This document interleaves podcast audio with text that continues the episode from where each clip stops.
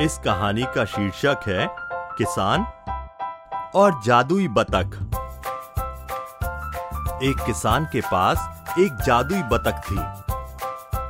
वह बतख हर रोज एक सोने का अंडा देती थी।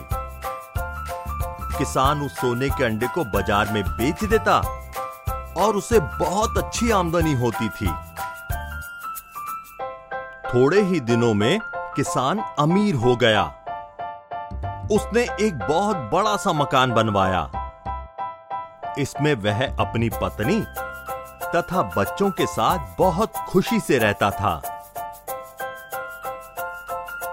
बहुत दिनों तक इसी प्रकार चलता रहा।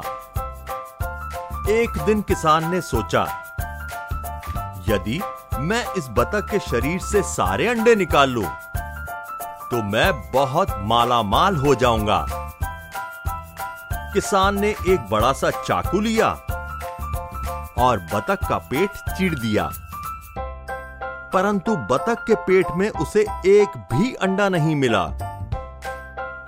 किसान को अपनी गलती पर बहुत दुख हुआ। अब वह पछताने लगा। उसकी हालत पागलों जैसी हो गई थी। उसकी बतख मर चुकी थी। उसे बतख से रोज एक सोने का अंडा मिलता था। अब वह उसे कभी नहीं मिलने वाला था। इस कहानी से हमें यह शिक्षा मिलती है कि लालच बुरी बला है।